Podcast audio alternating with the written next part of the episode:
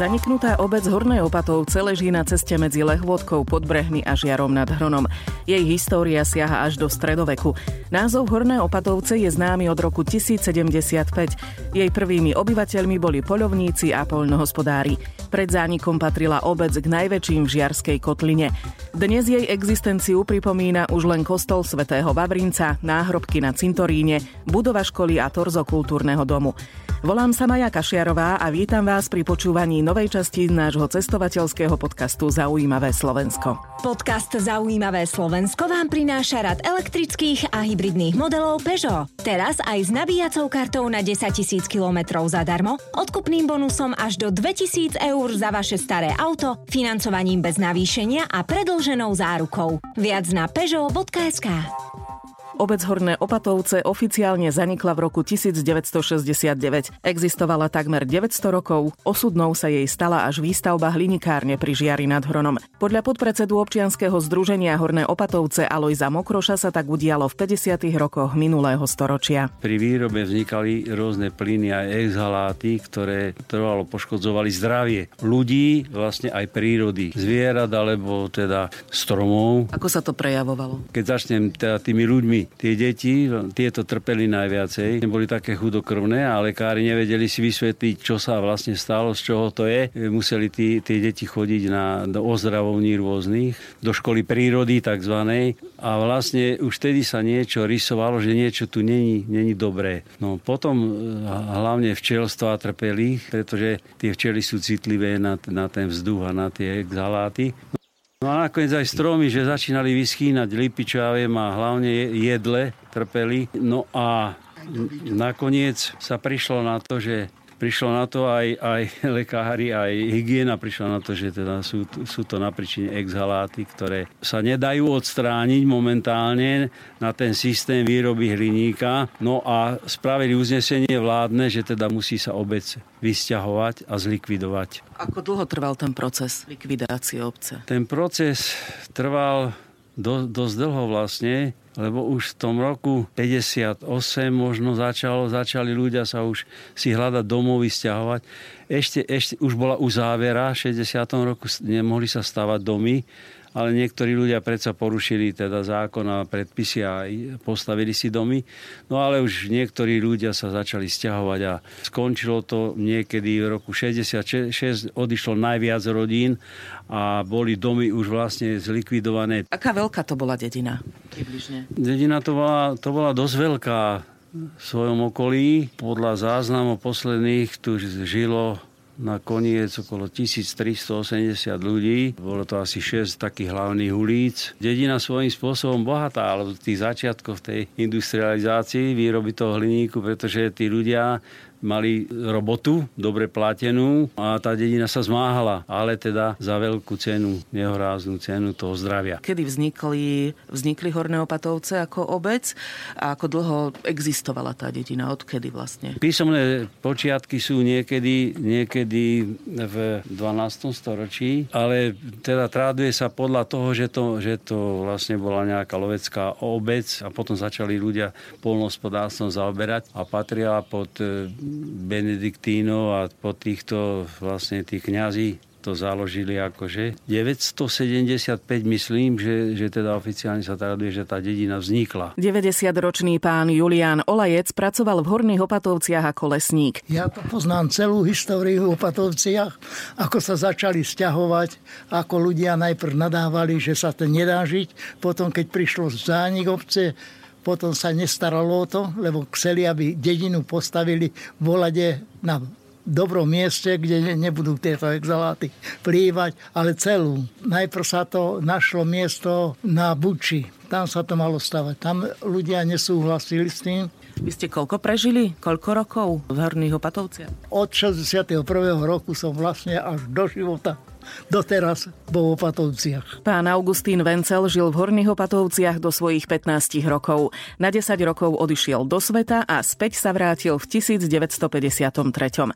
Následky zo znečisteného ovzdušia má dodnes. To snad tie ťažkosti s týma kostiami a tak čo iní ľudia nemali také bolavé vláky. Ale dalo sa. A aké sú vaše pocity, keď sa sem vrátite a vidíte, že tu zostalo naozaj toho veľmi málo? No je to samota taká, ale zase stretnutie s rodákmi, nejdem sem sám a keď tak len deťom som to poukazoval, kde kto býval. Pri stretnutí s rodákmi už myslíme na to najlepšie. V Horných Opatovciach sa pred 80 rokmi narodil aj pán Jan Klement. V obci prežil celé detstvo, až kým nedovršil 24 rokov. V 65. sme dostali družstevný byt v Žiari aj s rodičmi.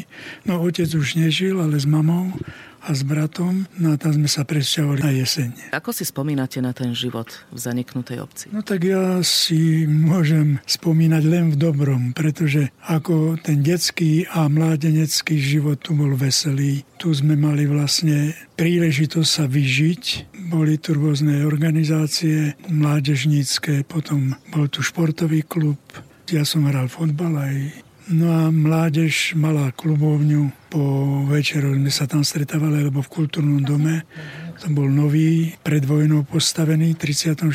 roku kultúrny dom, ale bol už na tú dobu moderný. Vy si aj spomínate, že kde stal, na ktorom mieste váš dom? No presne tuto, ako ste vchádzali, vľavo ako je tá budova smetiska, tak niekde trošku k hore tam bol. A aké sú vaše pocity, keď sa prídete pozrieť na toto miesto? No ja sem chodím rád, pretože hlavne, že sa tu stretneme buď vrstovníci, alebo aj starší, po prípade aj mladší, krajania a pospomíname. A vy pociťujete nejaké následky? No tak to vám poviem. Ja som prežil vo fabrike celý svoj aktívny život. Som robil 44,5 roka vo fabrike, no ale hej? hej, v tom je zarátané aj dva roky vojenskej služby. Tak ja jedine, čo pociťujem, tak na klboch, tie následky. Lebo tam bol extrémny prebytok flóru a ten zanechával aj to rednutie kostí, aj to, že odišli včely, odišli kravy, príroda sa tu zo dňa na deň, ako sa povie, menila. V zaniknutej obci sa najlepšie zachoval kostol svätého Vavrinca.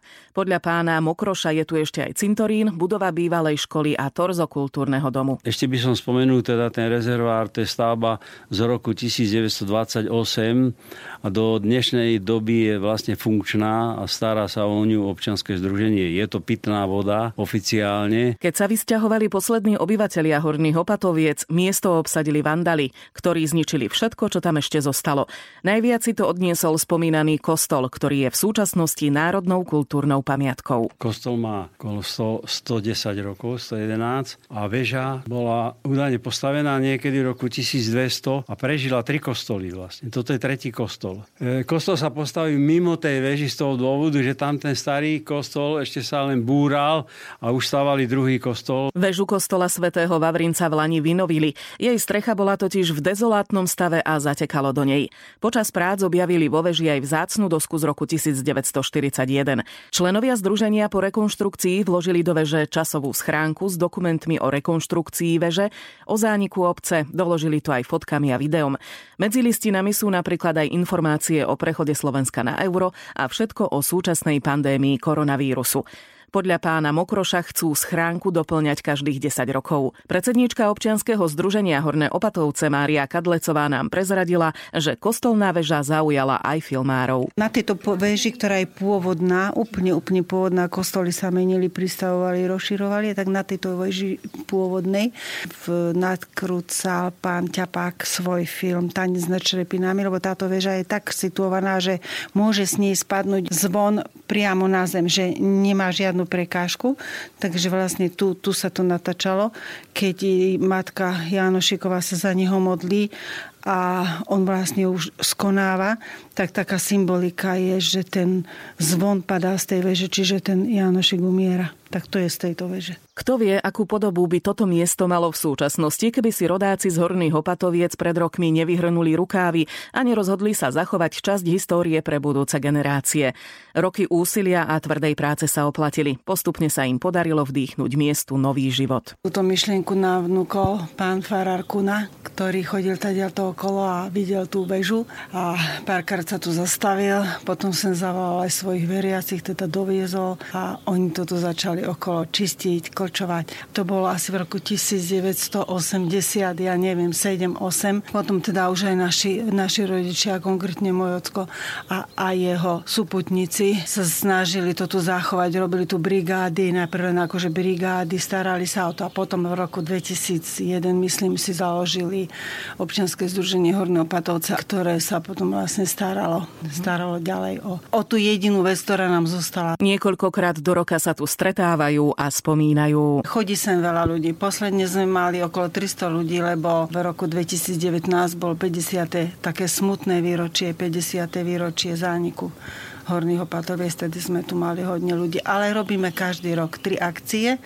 Jedna je v auguste, to je taký turistický prechod. Volá sa to prechod Grafovskou dolinou, to je smerom na Skrajné Teplice. E, druhá akcia je taká slávnostnejšia, tá býva v septembri a to je už také slávnostné, tam je aj slávnostná Sveta Omša, po Svete Omši sú, je program kultúrny a potom si už, potom si už rodáci a ich potomkovia sedia, rozprávajú sa, zabávajú. To je druhá akcia a tretia akcia býva 25.12. To je taká komornejšia, to si ideme zaspievať do kostola koledy vianočné. Horné Opatovce majú aj svoju vlastnú hymnu. Opatovská, my sme chasa, pekná vôbec nevadí, preto aj dnes veselme sa, veď ducho sme vždy mladí tu je naša domovina. Nikto nám ju nevezme, v našich srdciach je jediná. V Opatovciach doma sme. Príroda sa na mieste zaniknutej obce Horné Opatovce ako tak spametala. Dôkaz stojí pred kostolom svätého Vavrinca. Je to majestátna lipa, ktorá si pamätá ešte časy, keď v obci vládol čulý ruch. Keď pôjdete okolo žiaru nad Hronom, zastavte sa aspoň na chvíľu na mieste, kde kedysi stála táto obec. Odbočka je vyznačená na tabuli pri ceste. Práve toto miesto je ideálne na zamyslenie sa nad tým, ako žijeme, či chceme otráviť a zahubiť všetko živé naokolo, alebo sa rozhodneme pomôcť našej planéte a začneme sa správať zodpovedne.